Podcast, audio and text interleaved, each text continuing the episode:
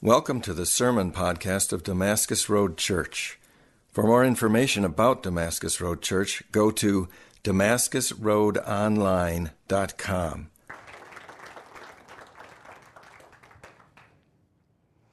Hey, like Justin said, uh, today is our final week. We've been doing six weeks of a combined series where we're trying to talk about some of the things that God has been doing and is doing and will be doing, or uh, like the last two years and now into the flow.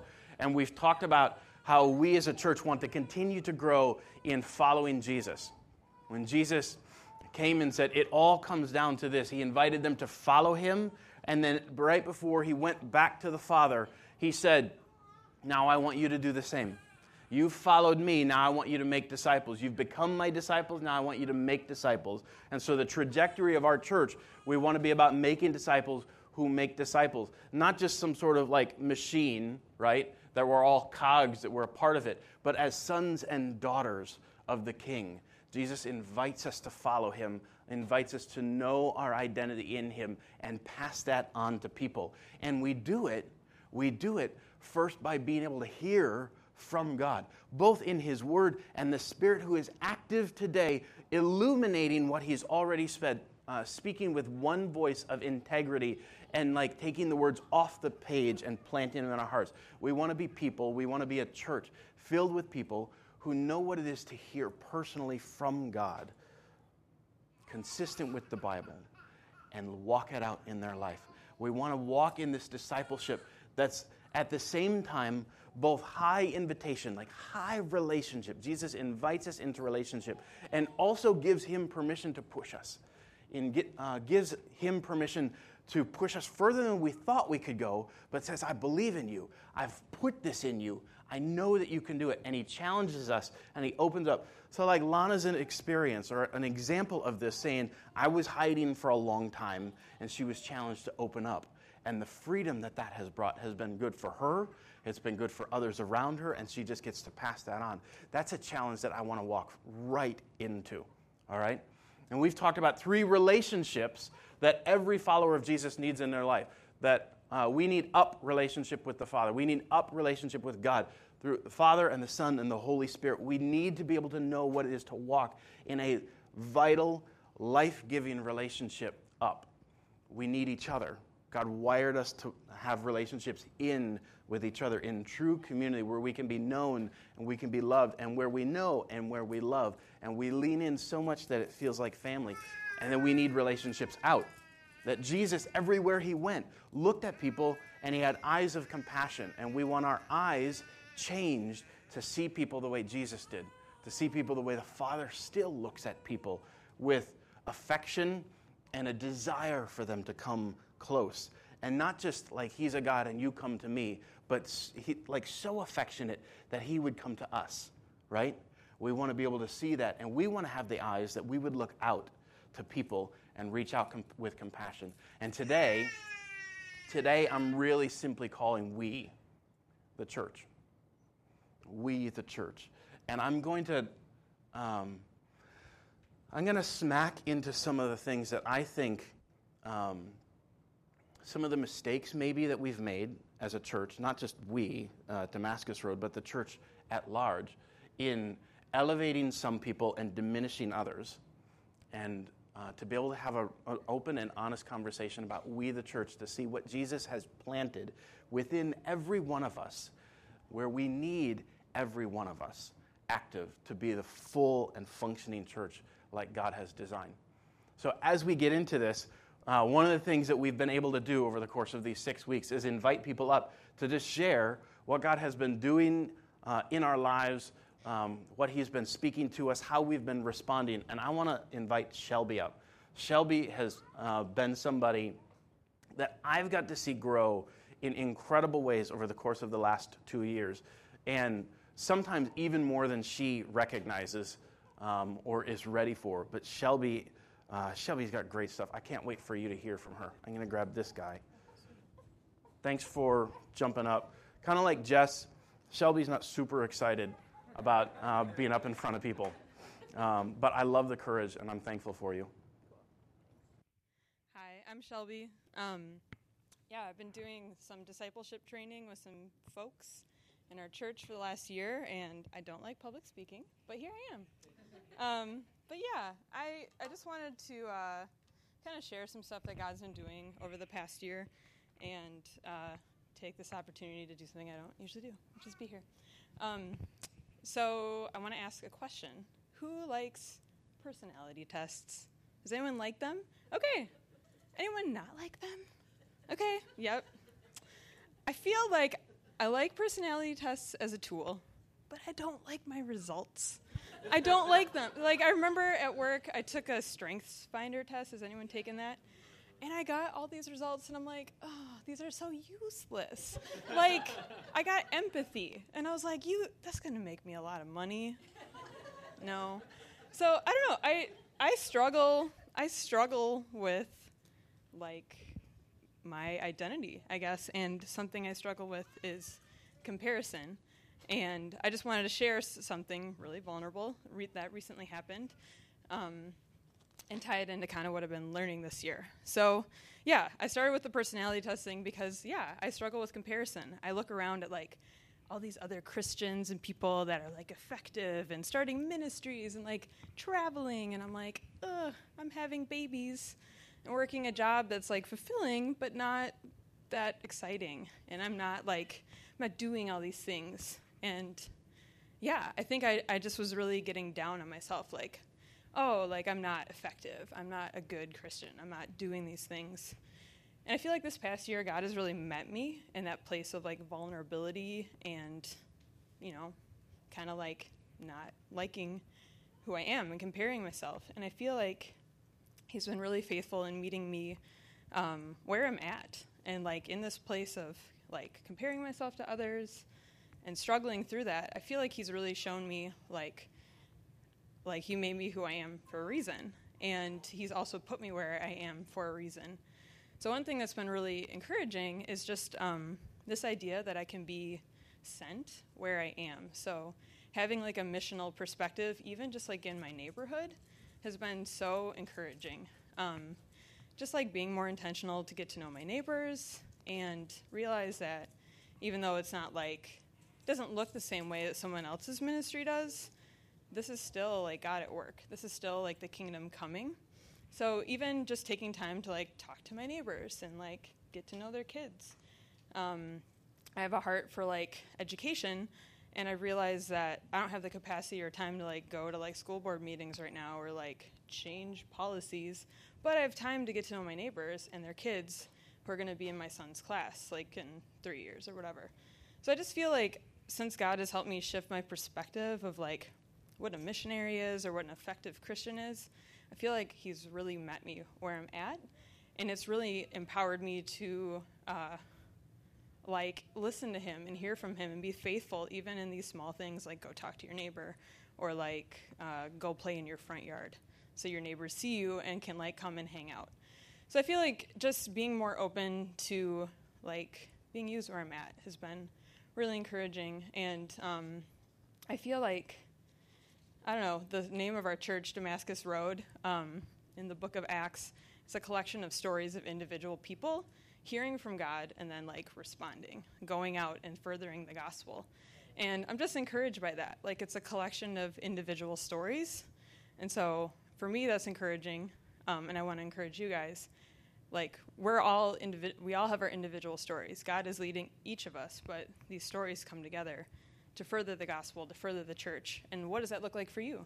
What does that look like in your neighborhood? Um, you know, what does it look like if you have the capacity to do something big? or just be faithful in the small things. So I just want to encourage you guys with that. And that's all.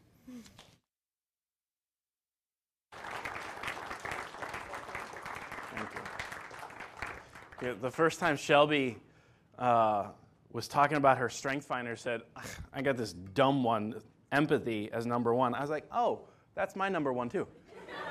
so, and I actually had a similar response when I first took it, uh, where I was like, useless, useless, useless. Oh, I can do something with that one.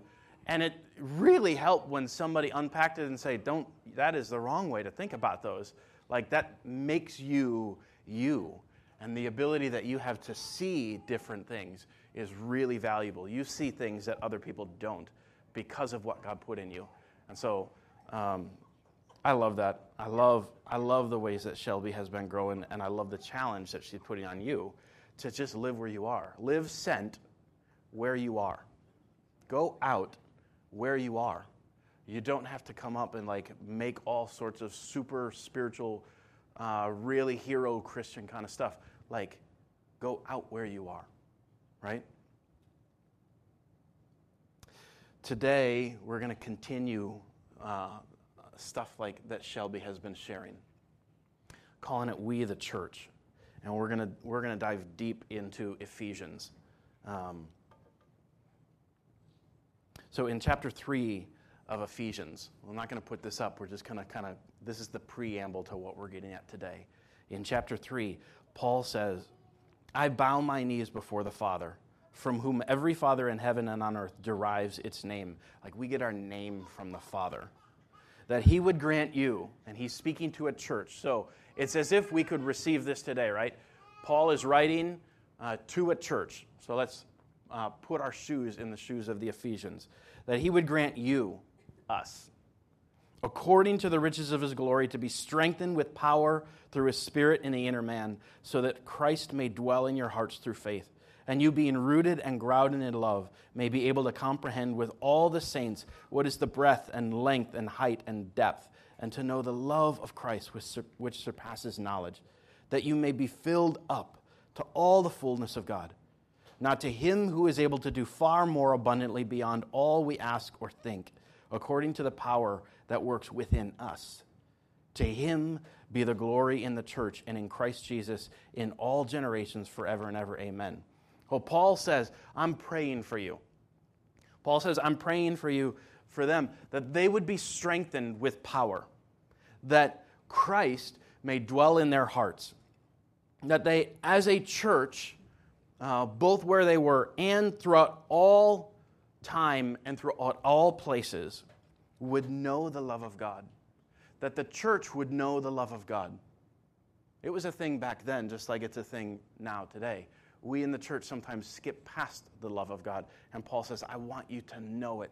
And I'm praying that you would know it.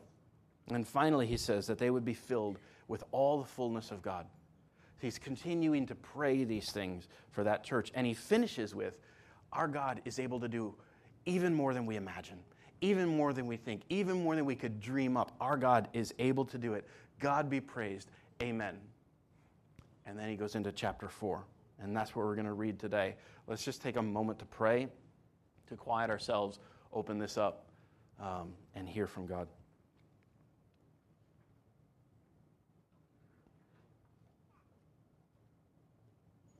Father, we desire to be people of your word. We love that you have spoken. We love that this is written down what you want us to hear from you.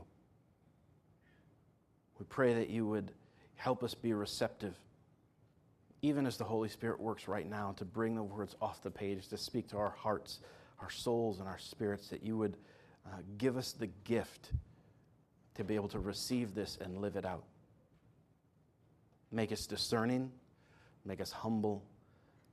Help us to hear from you this morning. We pray in Jesus' name. Amen.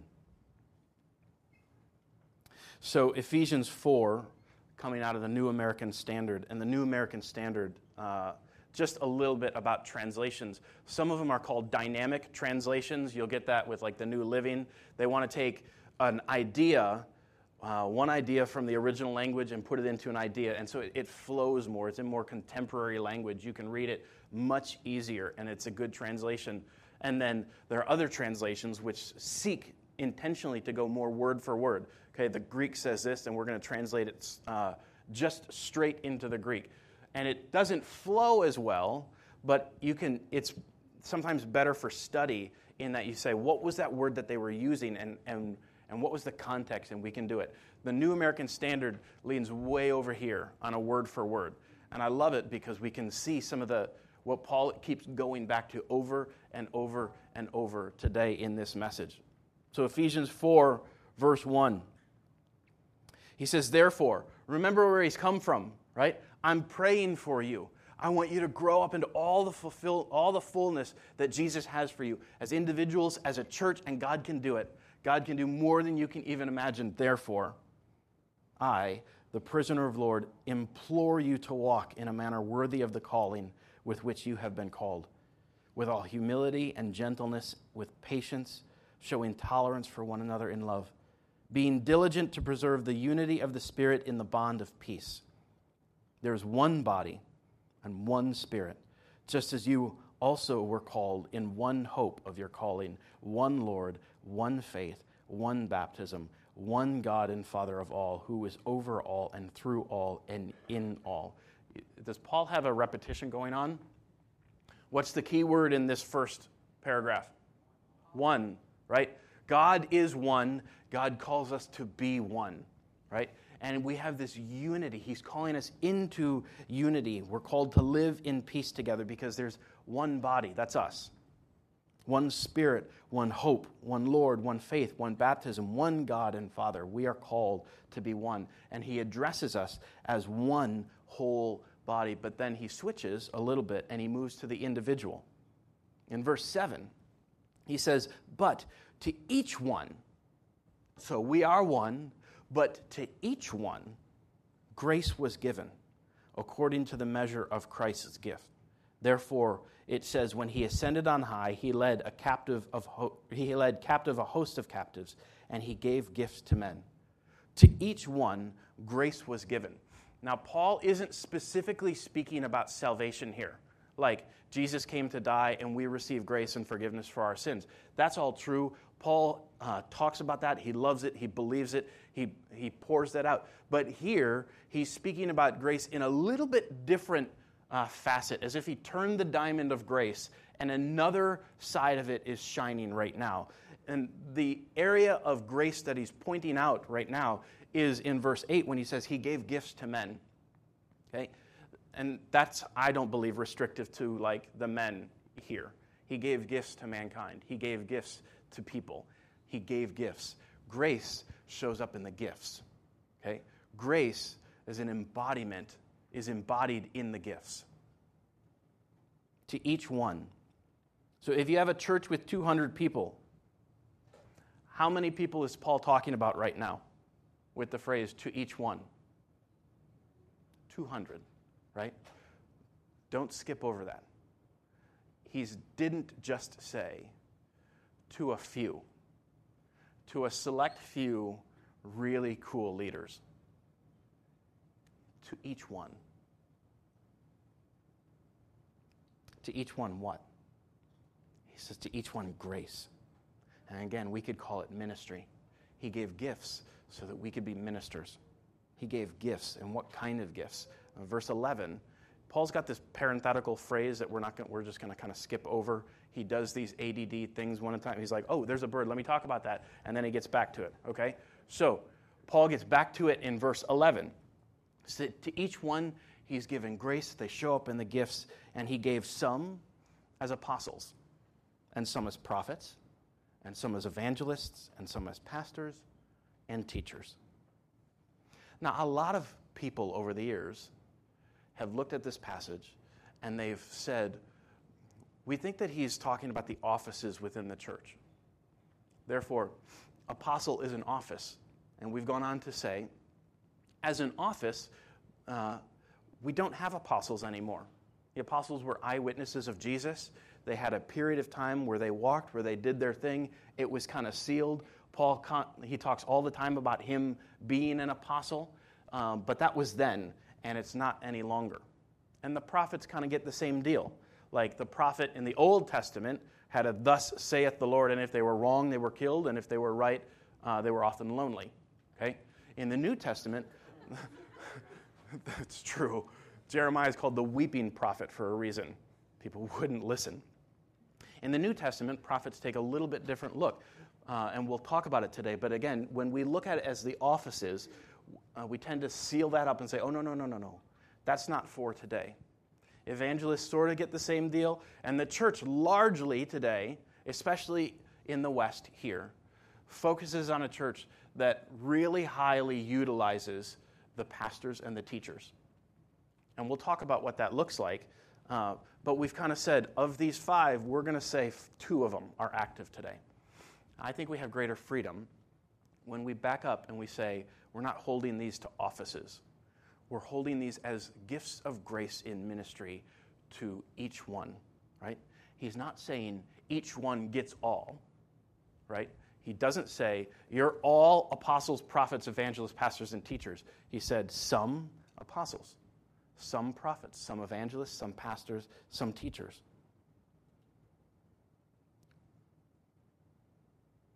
And then he answers the, well, so why is he doing that? We could say, Jesus, why are you giving grace? Why are you doing that? And in verse 12, it says, He gave some to be apostles, some to be prophets, some to be evangelists, some to be pastors, some to be teachers. Verse 12, for the equipping of the saints for the work of service, to the building up of the body of Christ, until we attain to the unity of faith and the knowledge of the Son of God, to a mature man, to the measure of the stature which belongs to the fullness of Christ. Now, if you take these as offices, what's often been done in the church is to say, My job as your pastor is to equip you for ministry. The paid staff, the pastor's job, is to equip the rest of the church for ministry. If we back off the offices thing, I really don't think that's what he's saying. Now, I, I'm going to be honest with you, I could be off, but I really don't think that's what he's saying when he says to each one, he's given these gifts some this, some this, some this, some this, some this. And now remember, if you're talking to a church of 200, how many is he talking to? 200. He's saying, I've given to you to equip the church so that we could reach the fullness that God has given us. He's embedded it within us. That means you, your job, is to be who God made you to be, to bless others, to equip the church, to show the church what it is that God has given grace and ministry. Jesus, by the gift of grace, has empowered and equipped each of us for service. That means you, and you, and you, and me, and you, each of us. So, if we're going to understand the gifts that Jesus gave us, like to each one, he gave these. Let's look a little bit deeper. Verse 11 says, He gave some as apostles, some as prophets, some as evangelists, some as pastors and teachers. Um, I want to just put a slide up for each one of these and break it down, okay? And I want to have some freedom here to go back to here's the word, here's what it meant, here's examples of it, um, and let's see it. So, apostle means one who is sent out. If we can, like, pull back from there were originally 12 apostles, right? Don't know what to do with Judas. Paul steps in, maybe he takes his place. There's still 12. Uh, we're going to pull back from that, see it less as an office and more as a gift, more as a wiring inside of us. So, some he gave as apostles. Apostle means one who is sent out. The apostles live their lives as visionaries, live their lives as pioneers. They push into new territory. They're constantly thinking about how can we go take more land? How can we start this thing? They've got more dreams than they can follow up on. But they're constantly thinking, how can we take a new area?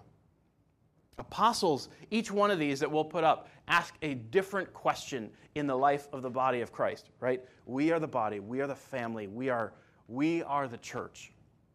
Each one of these ask a different question. So the apostles ask the question are we leading the people of God to a new place that God is leading them? Are we going out? Are we going someplace new? Are we following Jesus out? Right? Apostles are always looking out. A prophet, he gave some as apostles, some as prophets. Prophet means one who hears and listens to God. And the idea is then that they would also share that. They would also be a, a voice for God. A prophet can stand back often and get a clear picture of what is happening. If you guys have ever been in the midst of a prophet, it's, it's incredible when you're in a meeting and there's all kinds of information going on, and the prophet opens his voice or her voice and says, This is what I see. And you're like, Mm hmm. We could have just saved 20 minutes. But they have this ability to take uh, large amounts of information and be like, This is the point. This is what I think God wants us to see. You can tell a prophet, you can tell a prophet around you, I think, by the way people listen when they speak. Often prophets aren't loudmouths, honestly. Often prophets do a lot of listening, a lot of hearing, and then when they open their mouth, people go, oh, that. That you might be in the presence of one of these gifts as prophet, if that is happening. Prophets ask the question Are the people of God hearing his voice and responding appropriately? Now, again, God isn't going to say something through a prophet that he actually hasn't said before. There's nothing new. He said it, he sealed it, it's in the scripture. What the prophet does somehow through the Holy Spirit is able to say, This thing that I said before, right now, focus on that. Right now, focus on that. It's not just coming up with whatever they ate and it's doing some indigestion thing and it's coming out crazy, right? We need to be wise and we need to be discerning and we need to continue to listen to the promptings of the Spirit. And prophets have, um, it's more in their natural state of being to do that. Evangelist means one who brings the good news. Evangelists are people gatherers, they're connectors, they're like recruiters, like, hey, you should check this thing out. You know an evangelist. Um, if an evangelist has a favorite restaurant, you'll know it. Right? They'll tell you. Evangelists are often good for saying that, hey, I'm looking for this place to connect. Boom, I got it for you. I know where it is. I know you need to be invited. I, wanna, I want you to come in. Evangelists are great at inviting people. And uh, they love, they love, when evangelists are operating in health, they love inviting people into Jesus to talk about Jesus, to share Jesus. And it's not like this um, forced deal, it's just coming out of who they are naturally. Evangelists ask the question Are new people entering into God's kingdom? So the apostle says, are, are we following God into new places? And the prophet says, Are we listening to God and are we responding? And the evangelist says, Are new people coming in? And the pastor means uh, one who is paid to do all the work in the church. No, right? That's not the deal. A pastor is a specific word with a specific meaning, and it means shepherd. One who shepherds God's people. The pastors, in this sense, care for others.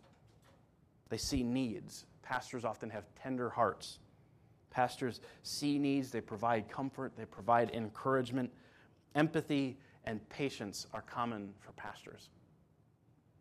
Pastors ask, are the people of God caring for and showing compassion for people? So, not just am I doing that as a pastor, but are the people of God doing it? Right? So, prophets aren't the only one that hear from God, but they're constantly thinking about it and say, Are, are we hearing from God? And the pastor says, Are we caring for people? And the apostle says, Are we going into new places? And the evangelist says, Are new people coming in? Are we inviting them in? And then the teacher. The teacher means one who seeks and shares the truth. Teachers get excited about learning and explaining and applying truth. Teachers can often break up complex ideas down so that they're easy to understand. You look at a, uh, an anatomy map, like in a science textbook, and they're like, I got it, and now I can explain how this all flows, right? They're able to take these bigger concepts and break it down and say, oh, oh, I get that. I didn't get that before, but thanks for helping me get that. That's a teacher. They ask, are the people of God immersing themselves in Scripture and living it out? They're people of the Word, constantly like, are we being faithful to Scripture? Are we living it out? Are we not just reading it and putting it back on the shelf, but are we doing what it says? Are we following Jesus? Are we living according to the Word? Now, let me ask you do each of those five in your mind carry a vital, a vital part of the health of the church. So that to take one out, we miss something big, right? Like if we didn't have teachers, if we didn't have people that were crazy about the word and always saying, oh, can we back that up? Can you find that in the pages of Scripture? We could get into trouble, right? And if we didn't have pastors, if we didn't have pastors who were like, are we really caring for each other? Like, this person is struggling over here. Let's like not just keep blazing the trail. Let's attend to people where they are. And if we didn't have apostles, we could just settle. We could just stay where we are and get comfy and care for each other. And apostles are like, we got to break out. We got to go. We got to do more. Not just like do more, but like God is leading us just like He led them into the promised land, constantly taking more and more land, right? I've got more for you. I've got more. Don't stop. Don't stop, church. I've got more for you. If we take this out, if we take any one of these out, I think we don't operate in full health and fullness like Paul is wanting us to. And if you look at your body, because Paul does this analogy to the body, right? Body's made up of many systems, right? You got all kinds of systems cardiovascular system, your nervous system, your digestive system. If one of those stops working, how do you feel? You feel ill at best, right? If your cardiovascular system stops working, it's not very long. We'll celebrate you. Sorry, that was probably inappropriate.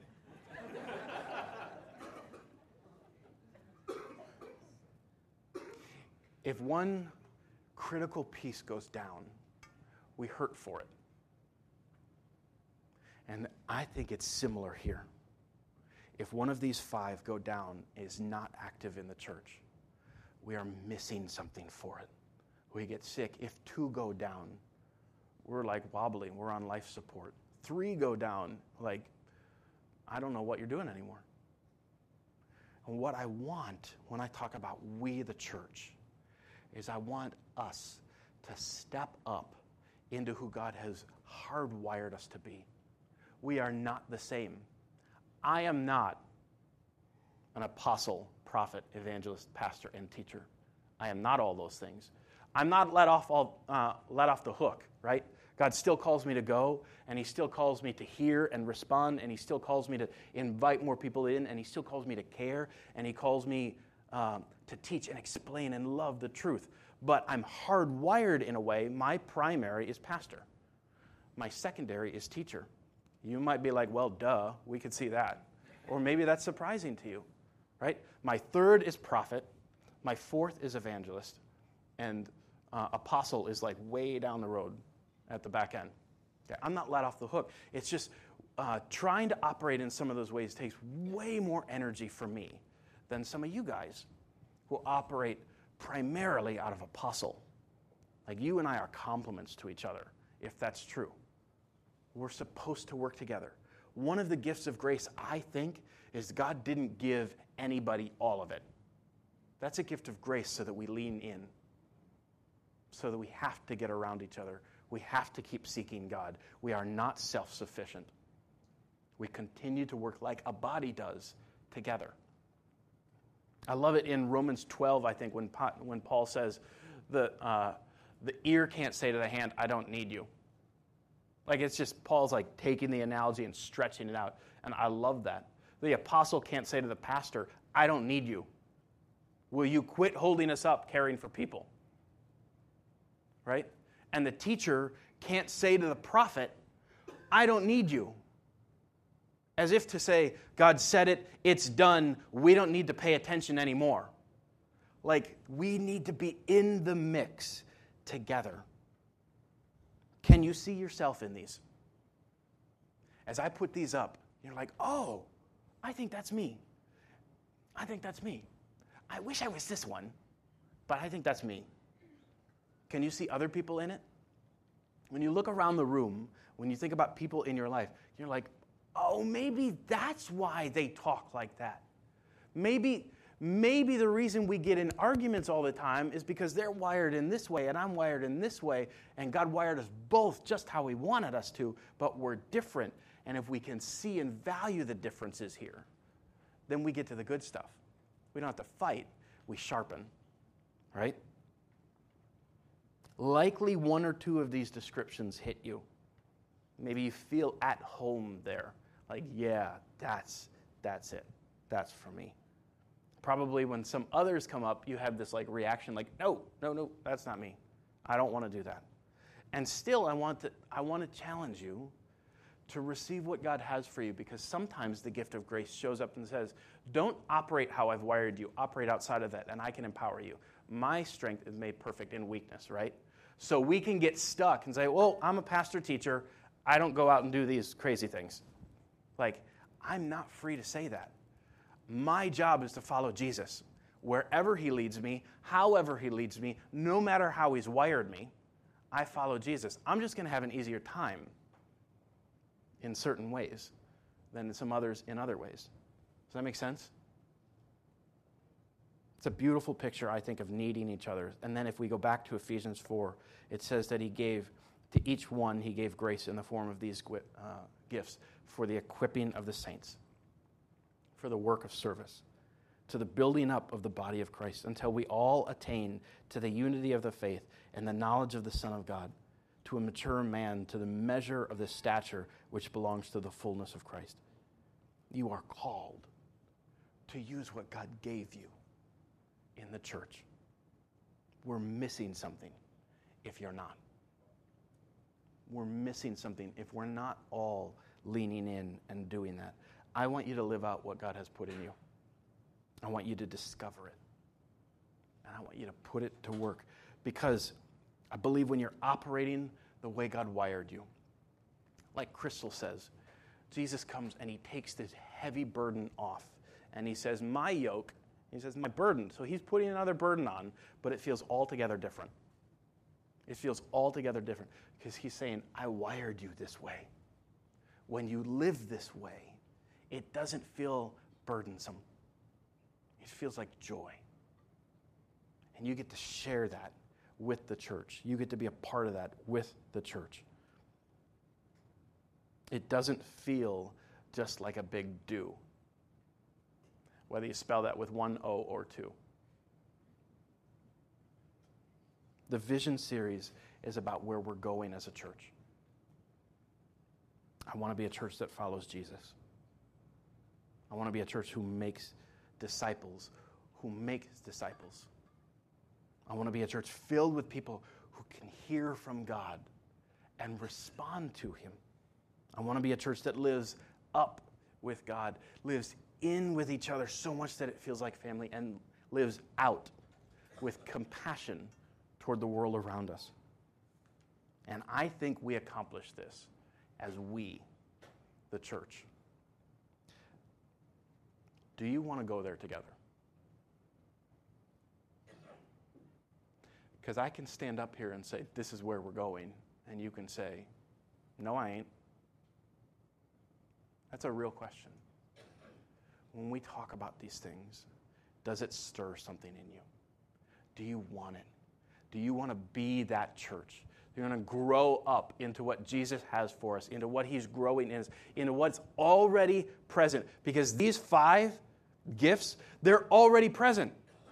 All we have to do is wake them up. All we have to do is cultivate them. All we have to do is step into it and say, God, you already put this in us. Let's live this out. Let's live this out. Do you want that?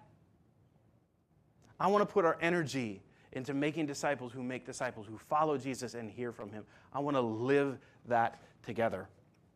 In the coming weeks, we're going to put energy into forming groups who can start to do that together. Some groups are already uh, in the works. And if you're not in that yet, I want you to have an invitation. We'll do some signups. If you already know, like, hey, these are my people I want to connect over here, that's great. If you've got a good fit, if you're like, I don't know where I fit, but I'd love to jump in, we would love to help you get into a group that starts to get at some of this stuff, probably starting toward the fall. Like, well, let's take the summer and chew on this stuff and work at this stuff and get into a place where we can work this out together, following Jesus together. I want you to, I want you to take this next week and just the question do I want to go there?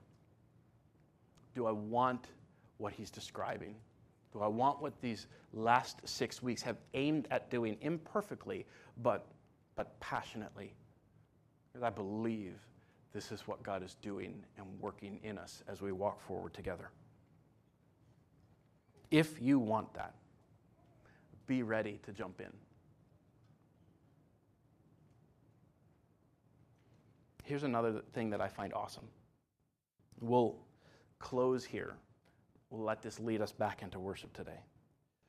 Jesus perfectly embodies every one of these five. Jesus is an apostle. God sent him into the world because he loved us so much, he sent his son, right? Jesus is a prophet. He said, I don't speak unless I hear the Father speaking.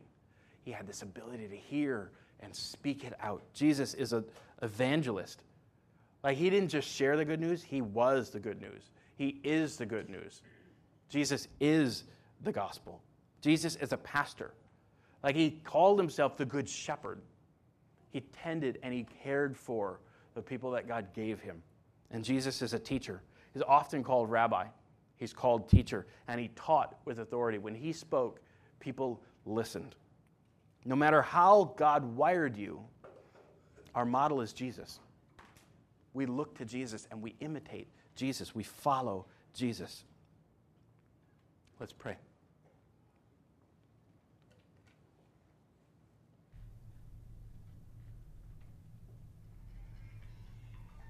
God, I thank you for the trust.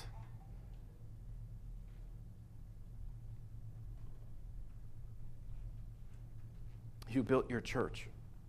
You're still building your church. And you call us your church.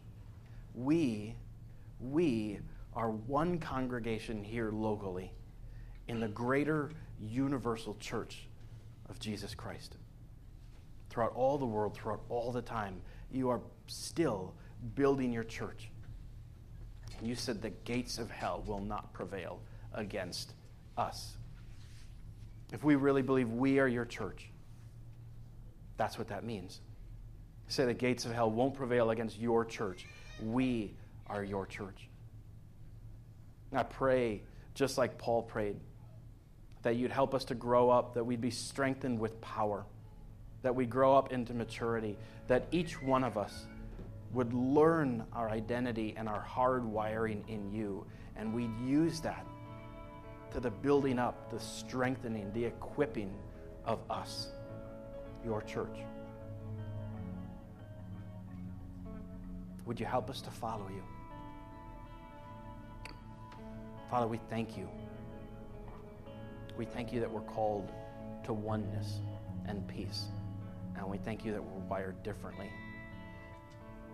so that we can lean on each other and you'd be glorified. As we turn to communion now,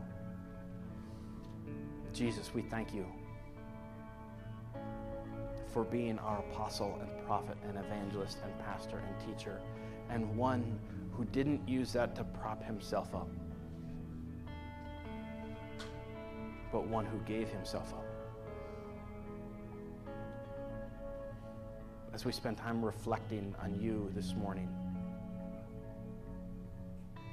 would you speak to us about who you are, about how you love, how you call us into you? We pray this in Jesus' name. Amen.